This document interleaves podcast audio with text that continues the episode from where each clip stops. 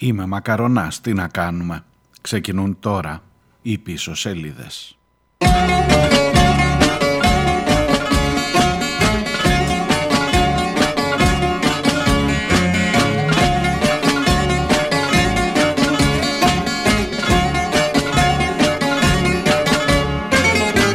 Τρίτη πέμπτη μακαρονιά Τρίτη πέμπτη μακαρονιά Τρίτη πέμπτη μακαρονιά Φάτε μάγκες βγάλτε χρόνια Γεια σας, καλώς ήρθατε. Σας έχω πει ότι μερικές φορές νιώθω ότι τα τραγούδια είναι εκεί και περιμένουν την κατάλληλη στιγμή. Περιμένουν για χρόνια τα τραγούδια. Κυριακή έχει κρέας και την Κυριακή έχει κρέας Τζάμπα είναι κι ο κουρέας Αυτό είναι τραγούδι της φυλάκης, πρόδρομος Τσαουσάκης από τα παλιά. Αυτό περίμενε εδώ τον ε, Κώστα Κυρανάκη να έρθει μια ωραία πρωία και να μας, ή εσπέρα εν πάση περιπτώσει, και να μας περιγράψει ότι οι πλούσιοι τρώνε πιο πολλά μακαρόνια, γι' αυτό και δεν μειώνουμε τον ΦΠΑ στα μακαρόνια, διότι με βάση την κατανάλωση, αφού οι πλούσιοι τρώνε πιο πολύ, θα πληρώνουν και πιο πολύ ΦΠΑ και μετά θα πάρουμε το ΦΠΑ να το σπρώξουμε, να επιδοτήσουμε με αυτό τις κοινωνικές ανάγκες για τα φτωχαδάκια. Από το ΦΠΑ των μακαρονιών των πλουσίων βγαίνουν ρε εσείς και δεν το έχετε πάρει χαμπάρι. Λοιπόν, ακούστε να δείτε, θα του κάνω τη χάρη να ξεκινήσω την εκπομπή αλλά δεν θα του κάνω τη χάρη να ασχοληθώ μαζί του παραπέρα. Ε, ξέρετε γιατί. Μάλλον μισό λεπτό. Θα του δώσω ένα δίκιο. Θα του δώσω ένα δίκιο και ε, η αμαρτία δική μου. Ε, καταλαβαίνω, καταλαβαίνω ότι ξεκινάει από έναν συλλογισμό που οικονομικά στέκει. Και μάλιστα έκανε και, ε, πώς να σας το πω, ξεσπάθωσε μετά παιδί μου. Δηλαδή λέει Αυτά τα μαθαίνουν οι φοιτητές οικονομίας στο πρώτο εξάμεινο. Ότι όσο μεγαλύτερη είναι η κατανάλωση, τόσο μεγαλύτερα είναι και τα έσοδα από το ΦΠΑ. Έχει δίκιο σε αυτό. Μισό λεπτό. Μην είστε έτοιμοι να τα ε, κάνετε όλα, ας πούμε, λαμπόγιαλο. Έχει δίκιο σε αυτό, ναι. Έτσι μαθαίνουν οι φοιτητές της οικονομίας. Δεν ξέρω όμως αν αυτός όταν σπούδαζε οικονομικά, τους σφύριξε κανένας στο αυτή ότι ρε κουμπάρε οι πλούσιοι και οι φτωχοί δεν καταναλώνουν τα ίδια πράγματα ή επίσης αν του έβαλε την κακιά σκέψη στο μυαλό ότι αν μειώσεις ειδικά σε, σε θέματα που έχουν να κάνουν με τα προϊόντα ευρείας κατανάλωσης με τα προϊόντα που αγοράζουν οι φτωχοί εάν μειώσεις τον ΦΠΑ και είναι πιο φτηνά ίσως, ίσως να δώσεις μία αφορμή να πάρει και δεύτερο πακέτο μακαρόνια κύριε Στέφανε που έλεγε και ο Βουγιουκλάκη ε, αν είναι λίγο πιο φτηνό, μπορεί να βγαίνει ρε, να φάει και λίγο παραπάνω. Δεν πειράζει. Και σπαχαίνουν που του είπε ο Καραμέρος. Λοιπόν, ε, δεν ξέρω αν του έχει βάλει κανείς αυτή την ιδέα στο μυαλό. Και αν τέλος πάντων το βάλεις κάτω και το ζυγίσεις, το μετρήσεις από εδώ, το φέρεις από εδώ, το κόψεις, το ράψεις και δεις οι λίγοι πλούσιοι που τρώνε πολλά μακαρόνια είναι περισσότερο αποδοτικοί με ΦΠΑ στο 24% από τους πολλούς φτωχούς που θα φάνε από λίγο περισσότερα μακαρόνια. Για βάλτε κάτω να τα υπολογίσεις ρε Σικυρανάκη, να δεις τελικά από το μακαρόνι θα σωθούμε του πλούσιου ή του φτωχού το μακαρόνι θα μας σώσει.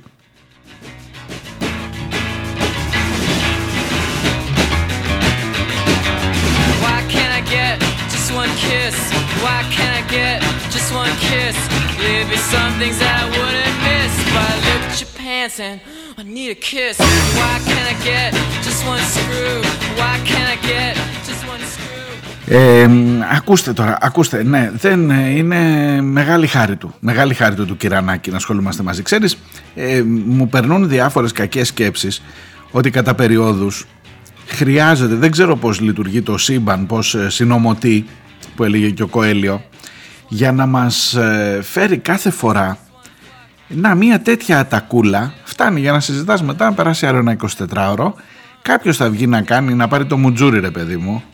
Δηλαδή φαντάζομαι κάπου εκεί ας πούμε στα, ε, στα υπόγεια της Νέας Δημοκρατίας όπως έλεγαν για τα υπόγεια του ΣΥΡΙΖΑ παλιά να, να γελάνε σήμερα και να λένε άρε κύριε Αναγεσί την είπες σήμερα ε, και όλοι ασχολούνται τώρα με αυτό με τα μακαρόνια ενώ έξω γίνεται χαμός γίνεται της, να μην πω τώρα της μαύρο κακομήρας το να κάτσεις να μιλάς για τα μακαρόνια. Και ήδη πολύ έχω μιλήσει. Έχουν περάσει πόσο 5 λεπτά εκπομπής. Είμαι ο Μάριο Διονέλης. Ακούτε πίσω σελίδα. Παρασκευή, 21 Οκτώβριο. Τέλος εβδομάδας και με πάρα πολλές εκκρεμότητες. Και όχι τα μακαρόνια του Κυρανάκη. Take a look now, look what your boy has done. He's walking around like he's number one.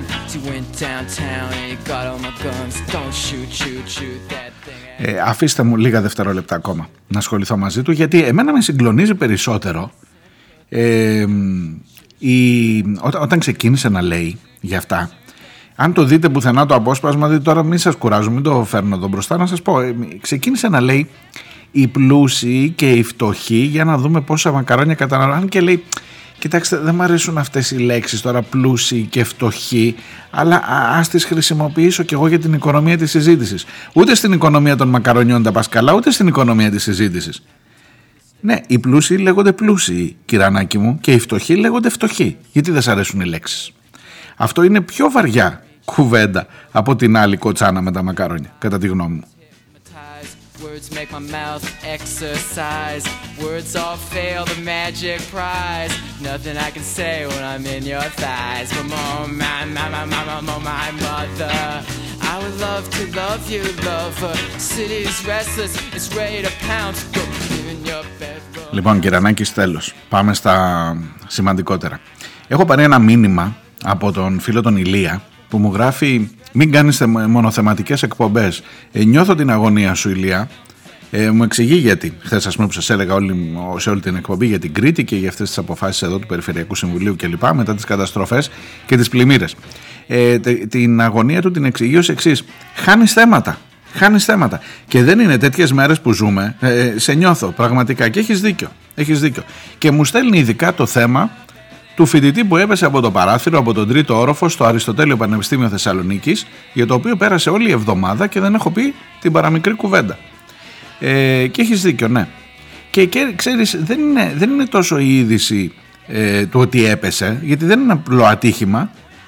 Είναι η υπερφόρτωση επειδή έχουν γίνει συγχωνεύσεις τμήματων και άρα δεν χωρούσαν οι άνθρωποι, δεν χωρούσαν τα παιδιά μέσα στις φοιτητικές αίθουσες και καθόντουσαν πάνω στα περβάζια και στα παράθυρα κλπ. Και, και ένας έπεσε από κάτω.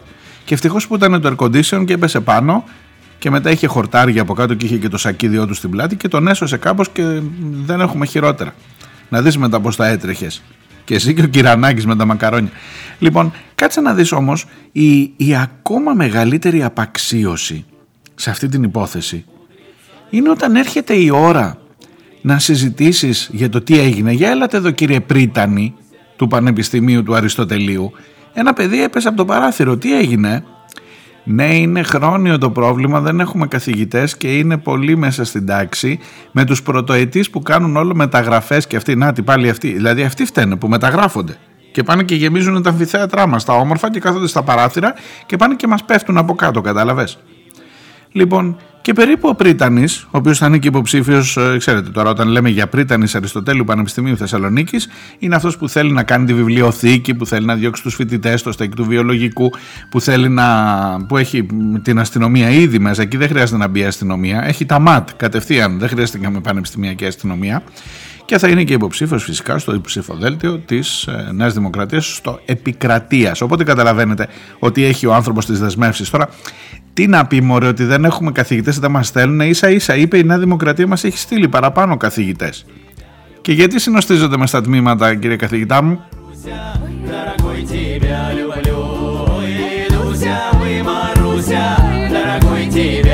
Στο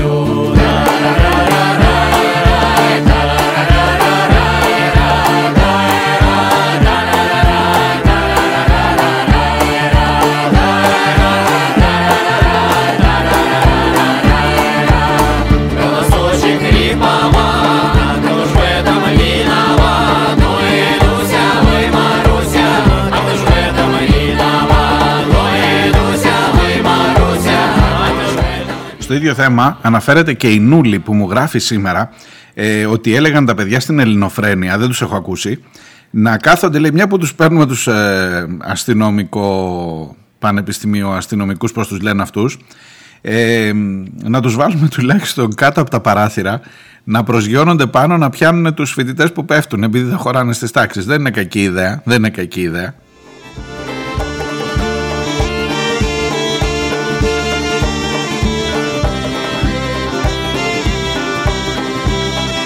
Η Νούλη όμως δεν μου γράφει για αυτό, μου γράφει για κάτι πολύ πιο σοβαρό. Για έναν τρελαμένο τύπο, έτσι μου τον, μου τον περιγράφει, έναν τρελαμένο τύπο που στη χθεσινή διαδήλωση στο, στα προπήλαια έχει πάρει μία ασπίδα ρε παιδιά και την χτυπάει πάνω σε ένα παιδί ε, με την κόψη της ασπίδας πάνω στο κεφάλι, όχι, όχι μη φανταστείτε με το πλάτος της ασπίδας, με την κόψη της ασπίδας, τη χρησιμοποιεί δηλαδή σαν μαχαίρι στην άκρη της ασπίδας και τη χτυπάει πάνω στην πλάτη, στον αυχένα και στο κεφάλι ενός παιδιού. Και ακούγονται στο βίντεο τα γκάπ, γκάπ, γκάπ που λες κεφάλι είναι αυτό ρε, που χτυπάει και είναι κεφάλι, είναι η ασπίδα πάνω στο κεφάλι του παιδιού. Που να του πάρεις το κεφάλι, ναι, να μην προτρέπω σε βία από το ραδιόφωνο δεν κάνει καλό, δεν κάνει καλό, αλλά το βλέπεις στο βίντεο και θέλεις να τον πάρεις μαζί με την ασπίδα, να μην σου πω τι να του κάνεις τώρα, γιατί δεν πρέπει, δεν πρέπει να εκφραστώ.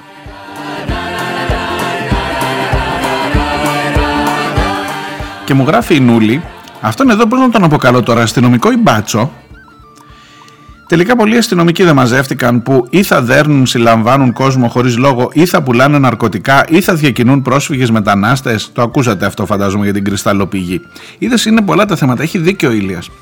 Ε, ή θα χρειάζεται μεγαλύτερη εκπομπή ή θα χρειάζεται σε κάθε εκπομπή να, να προσπαθείς να κάνεις μία σούμα με όλα αυτά αλλά ξέρεις κάθε ένα από αυτά βρε Ηλία μου είναι για ξεχωριστή εκπομπή από μόνο του. Δηλαδή βλέπεις ένα περιστατικό, ειδικά το θέμα αστυνομία τις τελευταίες ημέρες, αστυνομικός μεταξύ των ε, βιαστών της 12χρονης κοπέλας, αστυνομική της Δίας που αφήνονται ελεύθεροι παρότι βίασαν μέσα στο ΑΤΑΦ Ομονίας, αστυνομικός αυτός με την ασπίδα, ε, αστυνομικοί που είναι εμπλεκόμενοι σε κύκλωμα διακίνησης λαθρομεταναστών έτσι όπως τους λέει τουλάχιστον η κυβέρνηση η, η παρούσα κυβερνόσα παράταξη ε, τώρα που είναι οι αστυνομικοί τα παιδιά του Θεοδωρικάκου αυτοί είναι λαθρομετανάστες ή είναι μετανάστες που μεταφέρανε; Ντροπή ντροπή σε όλη την ε, έκταση της αστυνομίας και είναι και η εβδομάδα που επέλεξε ο Μητσοτάκης να πάει στον Θεοδωρικάκο, να πάει να επισκεφθεί την αστυνομία, να στείλει μηνύματα ότι στηρίζει την αστυνομία, αλλά δεν θα ανεχτούμε καμία ε, υπέρβαση καθήκοντος.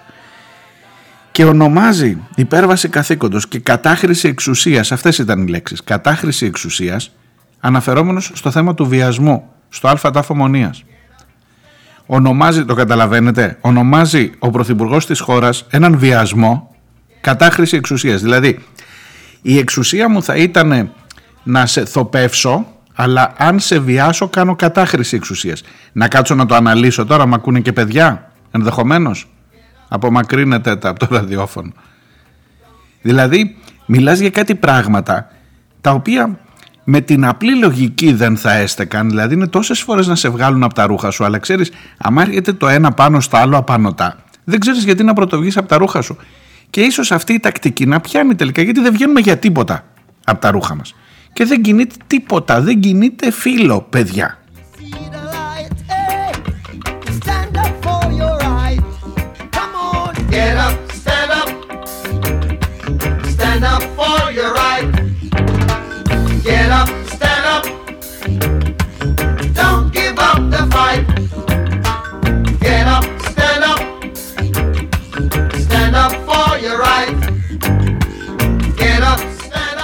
Και μου γράφει η Νούλη θυμωμένη. Λεφτά για τέτοιους τύπους υπάρχουν. Για να κάνουν αίθουσα στα πανεπιστήμια δεν υπάρχουν. Ε, με εκτίμηση μου λέει σας γράφω και με πολλή αγανάκτηση, θυμό αλλά και προβληματισμό για την παθητικότητα και ανεκτικότητα του κόσμου. Συμφωνώ μαζί σας.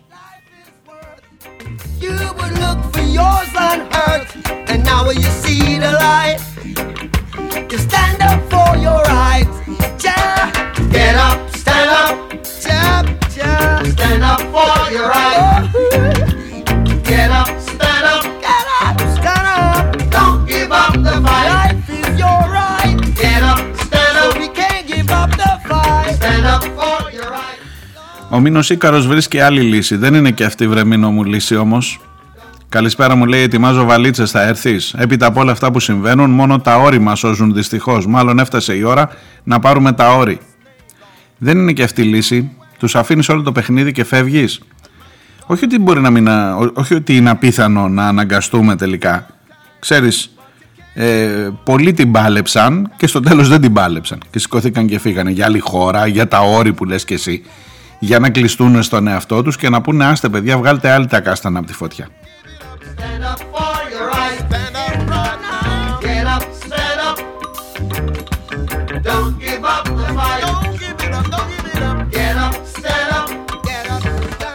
Όπως καταλαβαίνετε εκτός από τα πολλά θέματα έχουν μαζευτεί και πολλά μηνύματα που πρέπει σήμερα να κλείσω την εβδομάδα και να διαβάσω όσο γίνεται περισσότερα.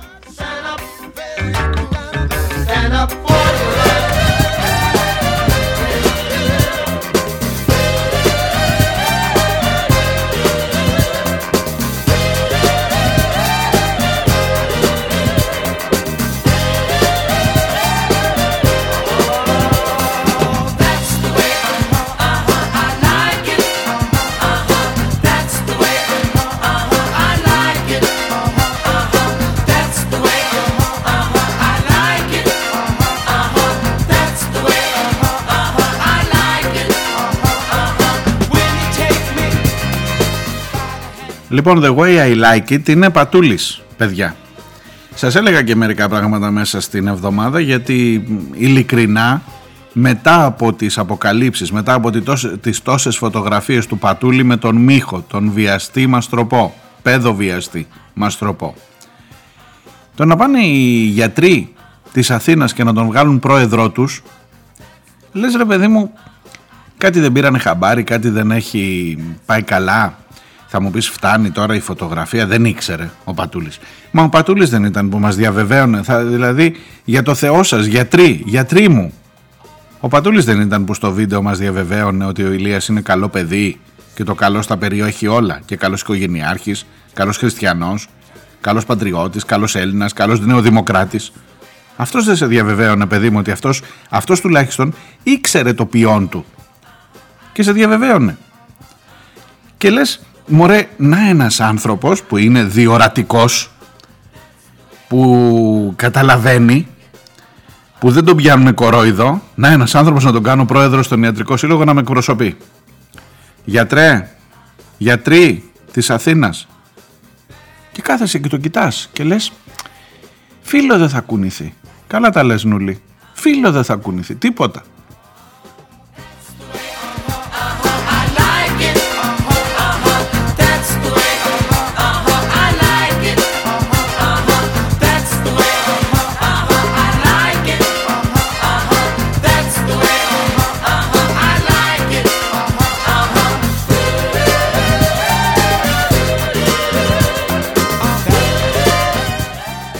Για το κέριο ερώτημα εδώ και δύο εβδομάδες από τότε που αποκαλύφθηκε η υπόθεση αυτή με τον ε, Μίχο, τον ε, παιδοβιαστή Μαστροπό. Το πώς το καλό γίνεται αυτές οι υποθέσεις να τριγυρνάνε, αυτά τα πρόσωπα να τριγυρνάνε γύρω από την, το χώρο της δεξιάς, για να μην το περιορίσω μόνο στη Νέα Δημοκρατία, και το ερώτημα που έχω βάλει και τις απαντήσεις που έχω πάρει γι' αυτό και το ότι μπορεί να είναι και λίγο τραβηγμένο σαν σκέψη, με βοηθά πολύ το μήνυμα της Χριστίνας. Και ειλικρινά χαίρομαι, βλέπω πολλές φορές ότι το πάτε ένα βήμα παραπάνω. Λέτε, λέτε πράγματα που σίγουρα τα λέτε πολύ καλύτερα από μένα. Και θέλω να σας το διαβάσω ακριβώς όπως είναι, εξηγώντας, εξηγώντας το, ο τίτλος του μηνύματός της είναι «Γιατί οι παιδοβιαστές είναι συνήθως δεξιοί».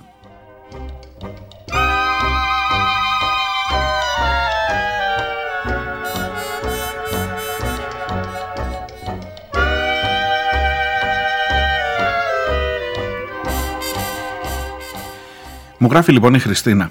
Ο συντηρητικός τρόπος σκέψης καθοδηγείται από συγκεκριμένους κανόνες και οδηγίες.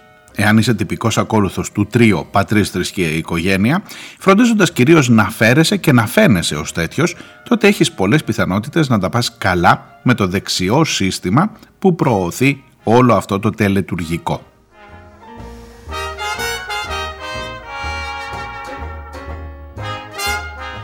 Το μόνο που έχεις να σκεφτείς, εάν κατά περίπτωση σε δυσκολεύει η επίτευξη τέτοιων στόχων, είναι πώς θα καταφέρεις να είσαι συνεπής τουλάχιστον με το φαίνεσαι, για να μην ξεφύγεις από την πεπατημένη και σε χρησιμοποιήσει κάποιος εξυπνότερος ως αποδιοπομπαίο τράγο.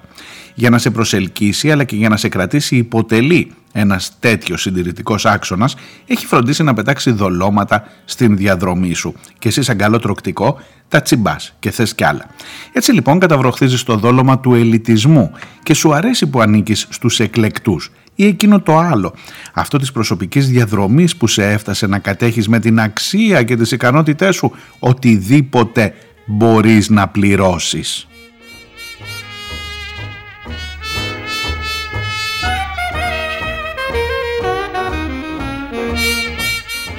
Δεν χρειάζεται να ασχοληθείς με την ουσία της αξίας σου και των ικανοτήτων σου, γιατί στην τελική, αφού έφτασες εκεί με όποιο τρόπο επέλεξες, τότε θα ήταν σίγουρα ο σωστός. Α το έκανε και ο γείτονας, αλλά αυτός είναι ανίκανος. Οτιδήποτε μπορείς να πληρώσεις. Αυτό είναι η απάντηση, μου λέει, στην ερώτησή σου. Ο καπιταλισμός επικροτεί αυτή τη στάση. Ένας δεξιός ασπάζεται τον καπιταλισμό. Ένας συντηρητικός δεν φροντίζει να τον φρεσκάρει, να τον εξυγχρονίσει και να τον προσαρμόσει στον τωρινό, ναι, δυτικό τρόπο ζωής, παρά του κάνει απανοτές πατητές και τον αφήνει ως έχει με τον πατέρα του ή προπροπάπου του τώρα πια, τον Άνταμ Σμιθ.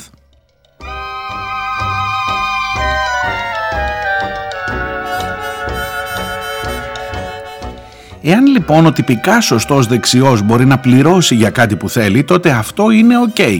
Αν καταφέρνει και φαίνεται και καλός πατριώτης, χριστιανός, οικογενειάρχης, τότε δεν θα φταίξει αυτός εάν στο δρόμο του βρεθεί ένα τυποτένιο υποκείμενο να το πατήσει με τη βέρμαχτο.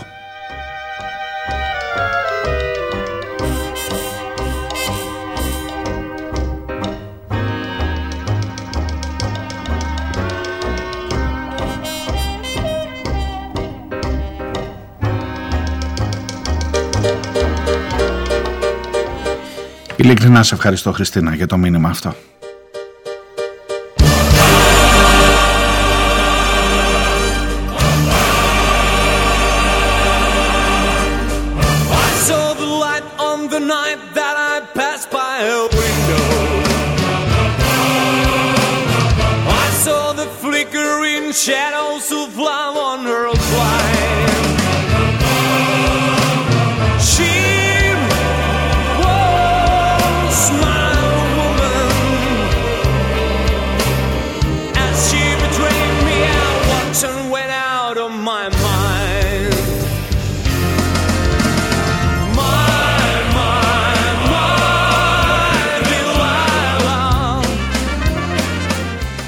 Σε αυτό εδώ πάντα θέλω να σχολιάζω ότι συναντιέται η χοροδία του Κόκκινου Στρατού με ένα από τα σύμβολα της ε, μουσικής του καπιταλισμού, την Τιλάιλα εκεί από, την, από το Αμέρικα.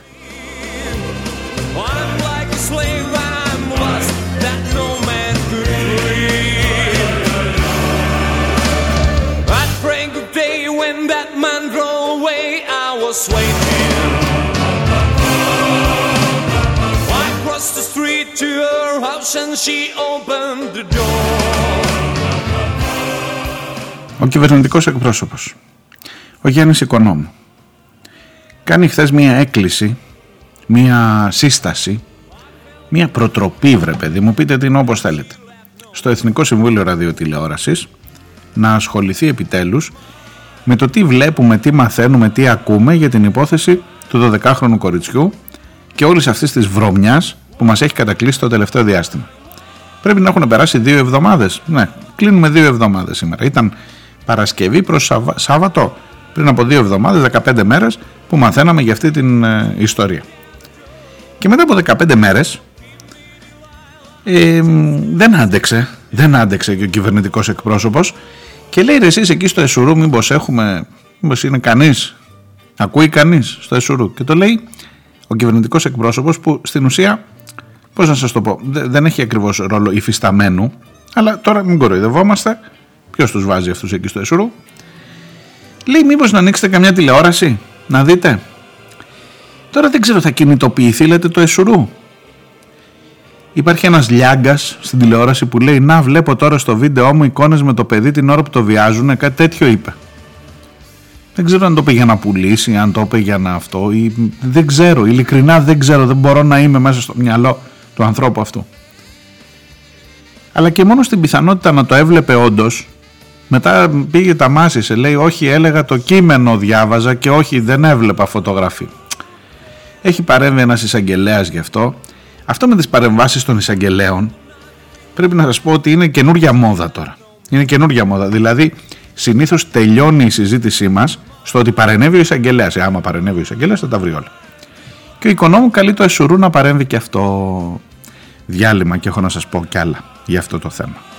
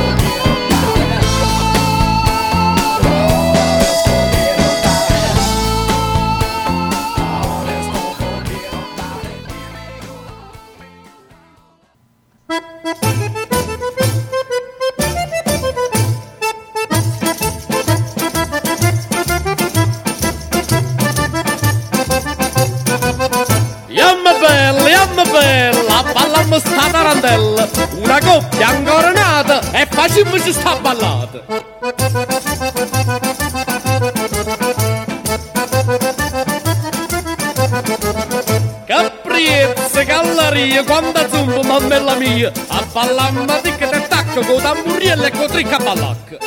Ξεκινώ το δεύτερο μέρος με μια ναπολιτάνικη ταραντέλα. Έτσι ως φόρο τιμής στον ε, Κώστα Κυρανάκη να τον πάλι ε, δεν μπορώ τώρα δεν κρατιέμαι αφού με ερέθηση είμαι και μακαρονάς σας το είπα από την αρχή της εκπομπής. Ε, ειδικά όταν είσαι μακαρονάς και ακούς τον Κυρανάκη να λέει ότι οι πλούσιοι τρώνε πολλά μακαρόνια Ω, δεν ανεβαίνεις λίγο; Για, για σκέψτε το με την ε, με τα, με τα οικονομικά του κυρανάκι, με τα μαθηματικά, ε, οι πλούσιοι τρώνε πολλά μακαρόνια. Εγώ τρώω πολλά μακαρόνια, άρα εγώ είμαι πλούσιος. Τι, όχι; Ε, άρα και όσοι τρώνε πολλά μακαρόνια είναι πλούσιοι. Ναι, αντιμεταθέτει, πώς το λέγαμε αυτό, παιδί μου, στη, στα μαθηματικά; Το μπουζούκι είναι όργανο, ο αστυνόμος είναι όργανο, άρα ο αστυνόμος είναι μπουζούκι. Ε, δεν βγαίνει; Άρα εγώ είμαι πλούσιος που τρώω πολλά μακαρόνια. Όχι, ε. Κρίμα, ρε. Ma scamazzato Lucal.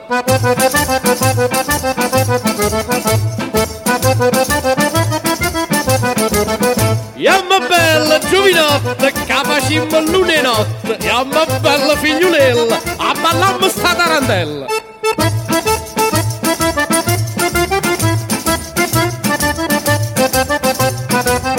Tammurriella e tammurrella, sceda la iassa e putipu, dinda che sta tarantella, si ritrova.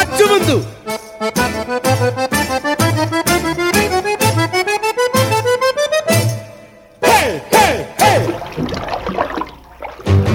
Splish splash, I was taking a bath long about a Saturday night. Yeah, rubbed up, just relaxing in the tub,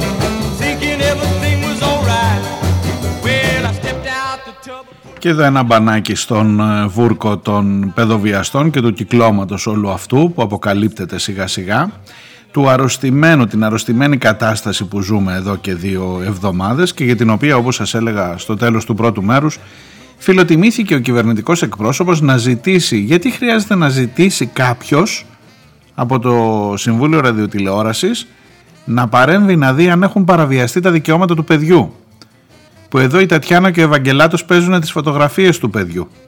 Αλλά ψάχνουμε ακόμα, συζητάμε. Μ, Μπορεί, μπορεί, μπορεί και να έχουν παραβιαστεί τα δικαιώματα του παιδιού. Όταν δείχνουμε τις φωτογραφίες του έστω και με ε, μπλερ, πώς το λένε αυτό. Ε, το ΕΣΟΡΟΥ χρειάζεται να παρέμβει ο κυβερνητικός εκπρόσωπος για να του πει να κάνει τη δουλειά του.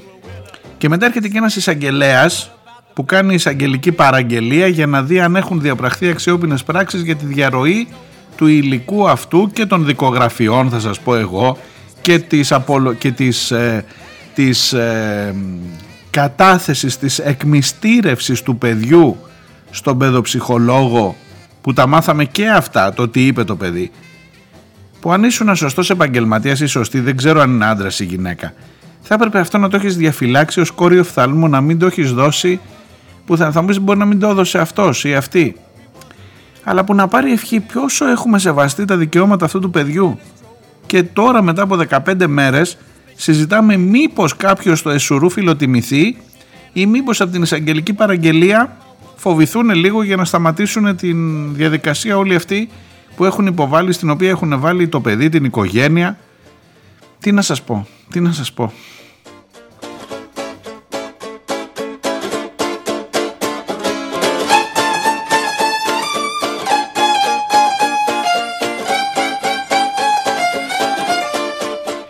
Η εισαγγελική παραγγελία δε, θυμώνω και με τους εισαγγελείς γιατί έχουμε και τη δικαιοσύνη που μας αξίζει σε αυτή τη χώρα. Η εισαγγελική παραγγελία, και το ζήσα και πολύ πρόσφατα, σας τα έλεγα και χθες, είναι η κατάληξη των ε, γεγονότων. Δηλαδή το γεγονός ότι έγινε η εισαγγελική παραγγελία για να γίνει προκαταρκτική εξέταση ενδεχομένως κλπ. Προανάκριση, πείτε ό,τι θέλετε τέλος πάντων, όπως τα λένε εκεί στα δικά τους, ανάλογα και με το τι θα διατάξει ο εισαγγελέας. Η έρευνα γενικά είναι το τέλος. Δηλαδή μαθαίνουμε ότι έγινε αυτό και μετά δεν μαθαίνουμε ποτέ τίποτα άλλο. Αν βγήκε τελικά κάτι ρε παιδί μου. Το ίδιο γίνεται τώρα με τους δύο θανάτους στην Αγία Πελαγία που σας έλεγα προχθές. Να φανταστείτε πριν από λίγο καιρό το καλοκαίρι, έτσι θα σας πω πάλι ένα παράδειγμα από το Ηράκλειο, είχε γίνει ρε παιδί μου για κάποιες μέρες ένα μποτιλιάρισμα φοβερό. Γιατί, γιατί κάποιος πήγε ο Δήμος να ασφαλτοστρώσει ένα δρόμο. Την Καζατζίδη. Καλή του ώρα του Καζατζίδη. Λοιπόν, πήγε να ασφαλτοστρώσει την Καζατζίδη και το έκανε μέρα μεσημέρι. Που είναι κομβικός δρόμος εκεί στην Αλικαρνασό, στην έξοδο για την Εθνική Οδό κλπ. Και έγινε της μαύρο κακομήρα. Δηλαδή, τι να σας πω τώρα, τι να σας πω, τραβάγαμε όλοι τα μαλλιά μας. Και από την πολύ ε, έγινε σούσουρο μεγάλο. Γράφανε εφημερίδες στα τοπικά μέσα, διαμαρτυρίες, κόσμος έβγαινε στα ραδιόφωνα, χαμός, δεν αυτό. Ε, ο εισαγγελέας πρωτοδικών Ηρακλείου λέει: Μωρέ, δεν κάνω μια εισαγγελική παραγγελία να δω. Ποιος έφτεξε που ταλαιπωρήθηκαν 150.000 άνθρωποι στο Ηράκλειο από μια κοτσάνα που έκανε κάποιος εκεί. Ε, όσο μάθατε εσείς, να εγώ τώρα σας το λέω, αν μάθατε εσείς να με πάρετε να μου πείτε τηλέφωνο, στείλτε μου μήνυμα, ε. Αν μάθατε εσείς, αυτό έχει γίνει από τον Ιούλιο μου φαίνεται. Ε, τι έγινε, τι έφτεξε και πώς προχωράει ρε παιδί μου η εισαγγελική παραγγελία για ένα θέμα που δεν είναι και τόσο πια πώς να σου το πω, να κάνεις και τόσο μεγάλη έρευνα. Ένας εργολάβος και ένας δήμαρχος και ένας δήμος. Είναι που. Ε. Ο εισαγγελέας ακόμα ψάχνει. Ακόμα ψάχνει ο εισαγγελέας. Εγώ δεν, δεν έχω δει πουθενά να κατέληξε η έρευνα. Τι έγινε και μποτιλιαριστήκαμε εκείνες τις μέρες τόσο άσχημα στο Ηράκλειο. Λοιπόν, γι' αυτό σας λέω: η εισαγγελική παραγγελία είναι η κατάληξη. Είναι εκεί που λες στις ειδήσει, ο εισαγγελέας παρενέβη και λες τώρα λύθηκε. Και μένουν όλοι με αυτή την αίσθηση ότι τώρα που το ανάλαβε η δικαιοσύνη, τέλος, τέλος, ε, τελείωσε η δουλειά.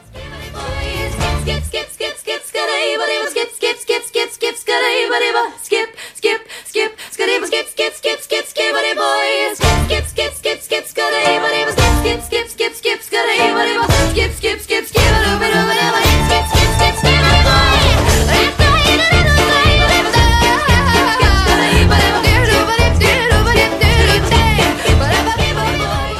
μια που έφτασα στα χωράφια της δικαιοσύνης πρέπει να σας πω, κρατηθείτε.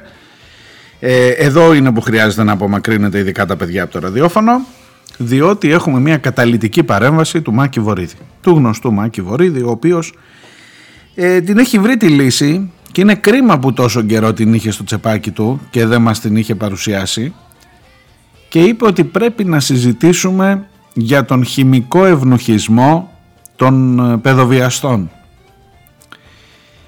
Και λες άμα προλάβεις να μην σου σηκωθεί τρίχα κάγκελο με αυτά που ακούς άμα προλάβεις να απαντήσεις στους κυρπαντελίδες που αμέσως θα σου πούνε τι θέλει, αν ήταν το δικό σου το παιδί; Αν ήταν το δικό σου το παιδί τι θα έκανες; Γιατί δεν θέλεις να τους ευνουχίσουμε χημικά; Και μάλιστα το τεκμηρίωσε βγήκε στην ΕΡΤΟ Βορύδης γιατί έχει ένα κροατήριο συγκεκριμένο και ξέρει που απευθύνεται. Και λέει κοιτάξτε να να επιβάλλουμε ποινές που δεν θα αναιρούνται, που δεν θα γίνονται τα ισόβια 20 χρόνια και τα 20 χρόνια μετά με το 1 πέμπτο και λοιπά να βγουν έξω ή να παίρνουν άδειες για να βγαίνουν, δηλαδή τέτοια πράγματα στους παιδοβιαστές, να είμαστε πιο σκληροί, άτεγκτοι. Και αν θέλουν να έχουν τα δικαιώματα της υφόρων απόλυσης να δεχτούν να υποβληθούν σε αυτή την ιατρική πράξη, στον χημικό ευνουχισμό, ώστε μετά να απολαύσουν και αυτή τη δυνατότητα να βγουν νωρίτερα από τη φυλακή.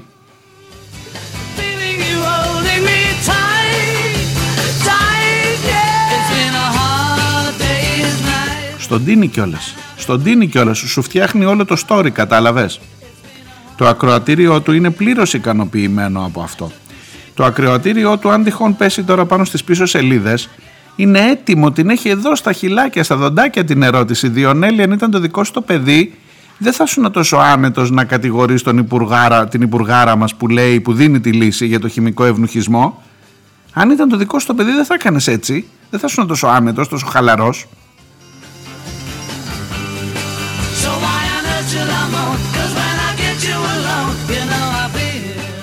Τι να σου πρωτοαπαντήσω και τι να πρωτοσυζητήσουμε. Αν χρειάζεται να το συζητήσουμε αυτό, πάνω από ότι έχουμε να κάνουμε πάρα πολλά βήματα.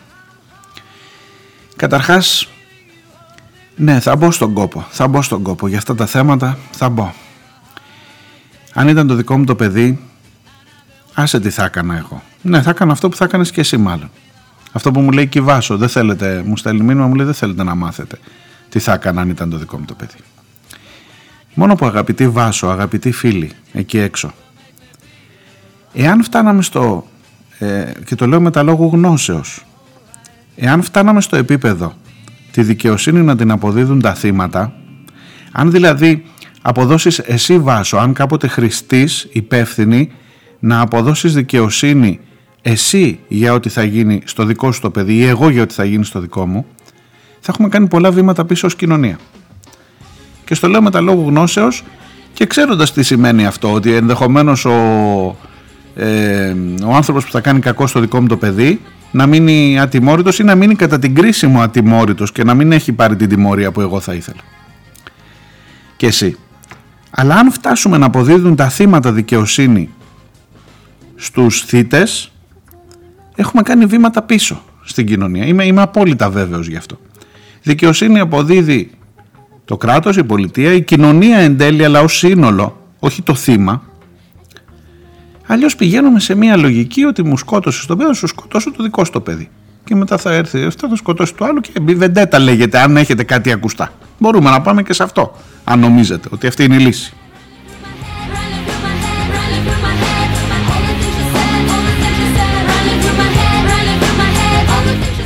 Αλλά ειδικά σε σένα, ειδικά σε σένα, εκεί μικρομεσαίε μου, που κάθεσαι στο μαγαζάκι σου στη γωνία σου, δεν είναι κακό να έχεις μαγαζί.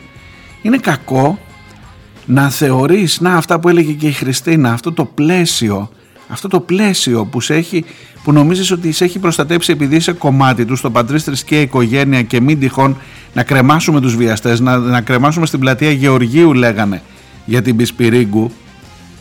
Εάν θεωρείς, κάτσε να σου αντιστρέψω εγώ την ερώτηση, έτσι όπως μου την κάνεις εσύ, αν ήταν το δικό σου το παιδί. Δεν μου λες αν ήταν το δικό σου το παιδί και αυτός που του έχει κάνει κακό έχει, έχει υποστεί χημικό ευνουχισμό. Είσαι εντάξει να είναι δίπλα του.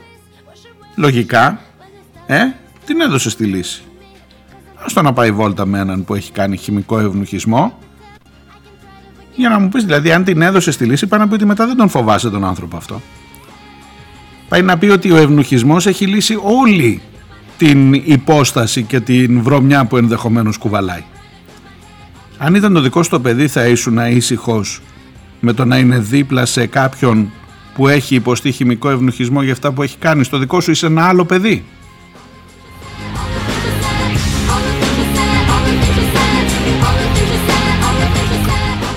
Εάν η απάντησή σου είναι όχι, πάει να πει ότι δεν έχεις λύσει το πρόβλημα. Λυπάμαι. Και αν η απάντησή σου είναι όχι, αλλά υποστηρίζεις τον Βορύδη σε αυτά που λέει, πάει να πει ότι έχουμε πολύ μεγαλύτερο πρόβλημα.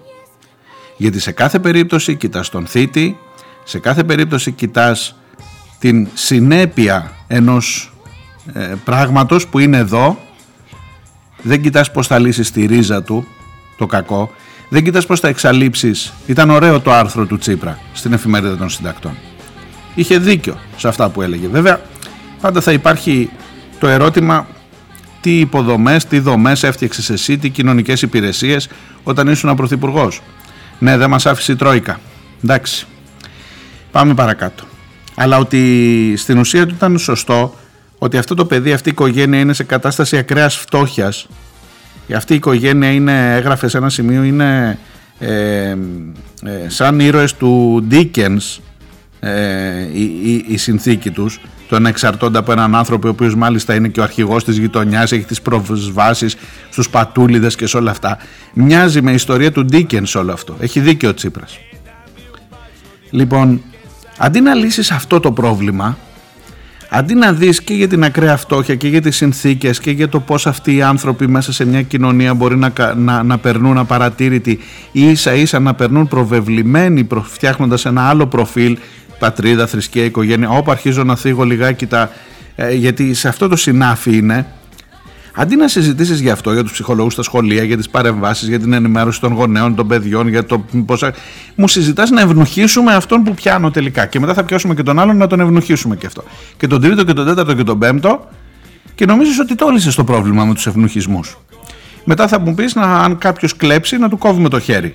Κάτι μου θυμίζει αυτό από κάτι καθεστώτα εκεί ας πούμε που τα κοιτάς και λες λίγο τι είναι αυτοί οι αγριοί άνθρωποι ξέρω εγώ ε. Αλλά άμα το καλό σκεφτείς, ειδικά αν έρθει να κλέψει το δικό σου το μαγαζί, ωραία να του κόψουμε και τα δύο χέρια. Όχι μόνο αυτό που. Ε, και μετά αρχίζεις να το πηγαίνεις αυτό παρακάτω. Και μετά θα είσαι αυτός που θα χειροκροτάει στην αγχώνη τον Δήμιο την ώρα που θα τραβάει το σκηνή, στην αγχώνη της πλατείας, στη γειτονιά σου. Ε, δεν κάνουμε δουλειά έτσι.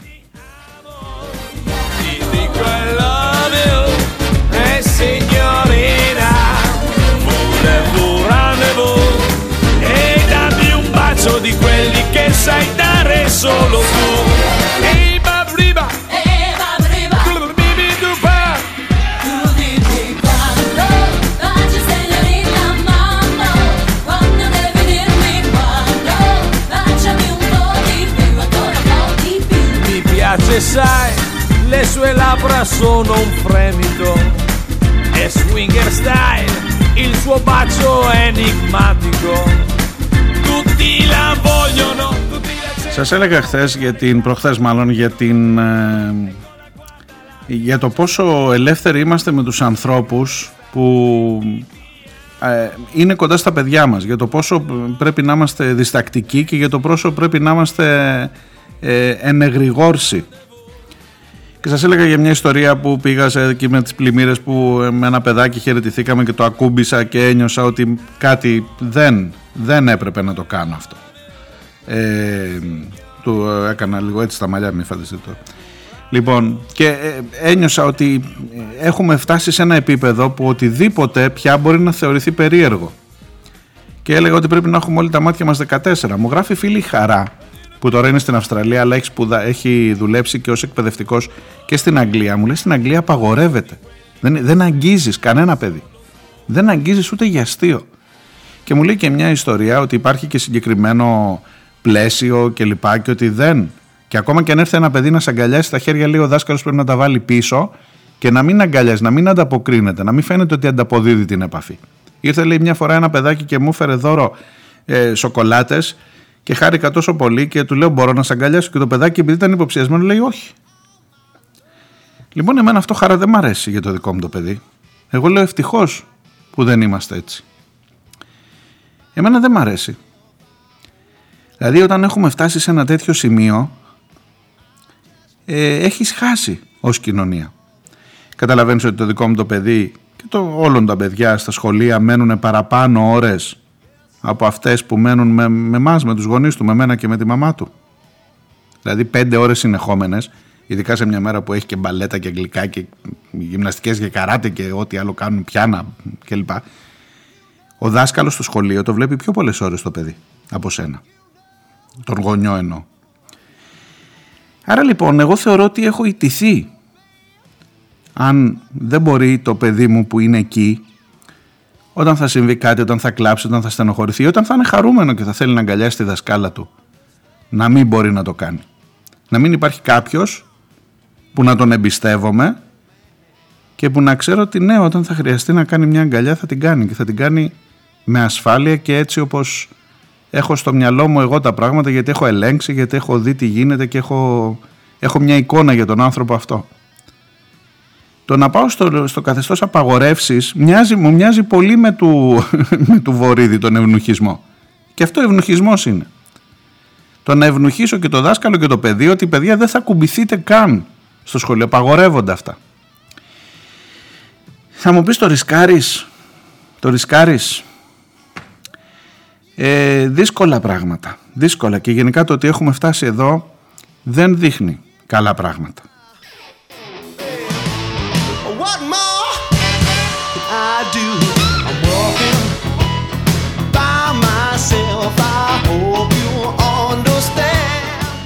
Ο Χρήστος στο μήνυμά του μου γράφει ε, αναθέμα μου βάζει και τίτλους. Γιαννίτσης, θυμάστε το Γιαννίτσι που σας έλεγα. Ε, η γνωστή και δοκιμασμένη παγκοσμίως συνταγή της περιστρεφόμενης πόρτας που οδηγεί από την ιδιωτική επιχειρηματική ελίτ στην πολιτική και αντίστροφα. Ο Χαρδούβελης, ο Παπαδήμος, ο Ντράγκη, ο Τόνι Μπλερ και η λίστα μου λέει είναι ατέλειωτη. Ο Γιαννίτσης για να σας θυμίσω είναι ο πρόεδρος της Lambda Development. Ναι, ο πρώην υπουργός με το ασφαλιστικό κλπ. Τον έχει πάρει ο δόκτωρ Σπύρος Λάτσης και τον έχει κάνει πρόεδρο στην Λάμδα.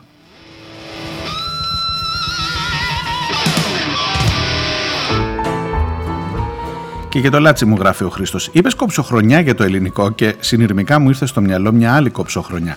Τότε που η ανακεφαλαιοποίηση, σε παρένθεση ληστεία της Eurobank, μας κόστισε 11 περίπου δις, αλλά αργότερα ο Όμιλος Λάτσι την έπαιρνε με 2,5 περίπου δις. Και δεν ξέρω λέει αν και το ταχυδρομικό ταμιευτήριο ήταν μπόνους, γιατί το πήρε και αυτό ο Λάτσης. Και φυσικά στον τραπεζικό δανεισμό της Λάμδα για το ελληνικό συμμετέχει η Eurobank που είναι πάλι του Λάτσι. Δουλειές όμορφα και αγγελικά τακτοποιημένες. We'll your blood and use your bones to build geodesic domes and rape your lives and burn your homes. I'm very pleased to hate you. I'm very pleased to hate you.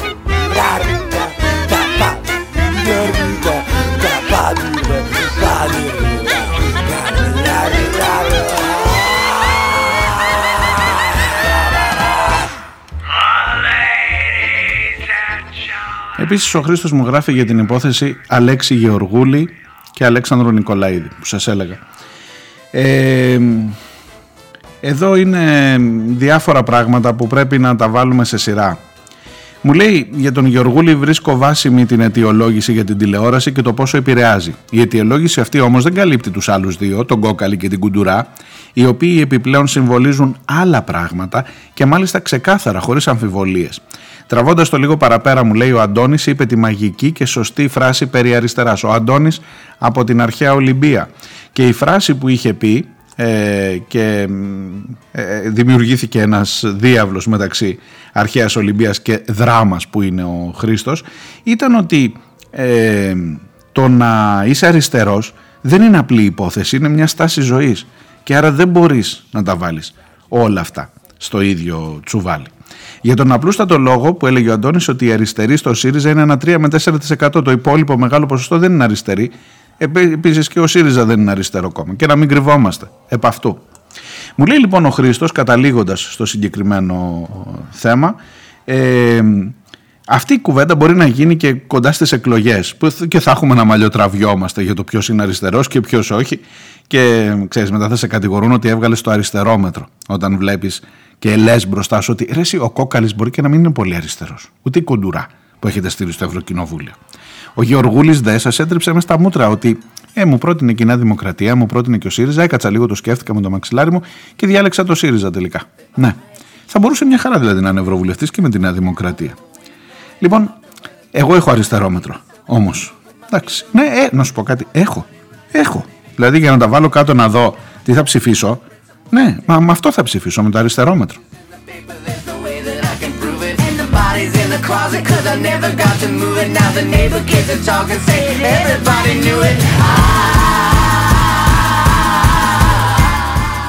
Μου λέει ο Χρήστος για τον Μάκη Τσεκουρίδη, το βορίδι εννοεί, ε, θα αποφύγω να μιλήσω, τα παγώ Χρήστο, εντάξει, εγώ δεν κρατιέμαι ε, και άμα θέλεις βάλε και το δικό σου το λιθαράκι.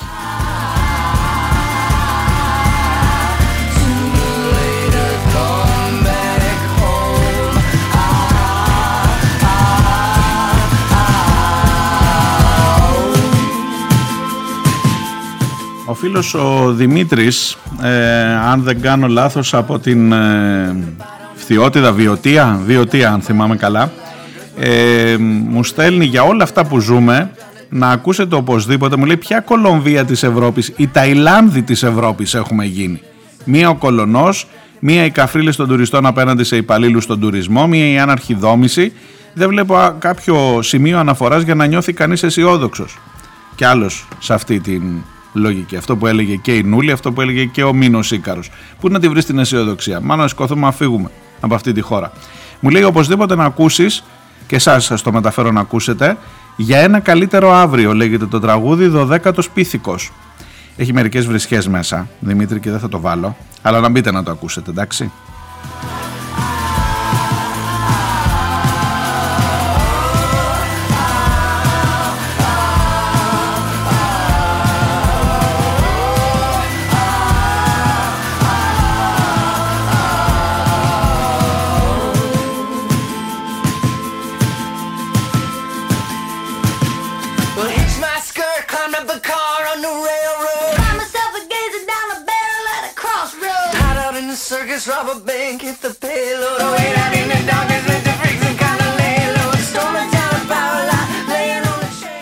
Ο φίλος ο Μπερσέκερ σχολιάζει τη χθεσινή εκπομπή για την Κρήτη που σας έλεγα, που δεν είναι μπλε, είναι ροζ πράσινη.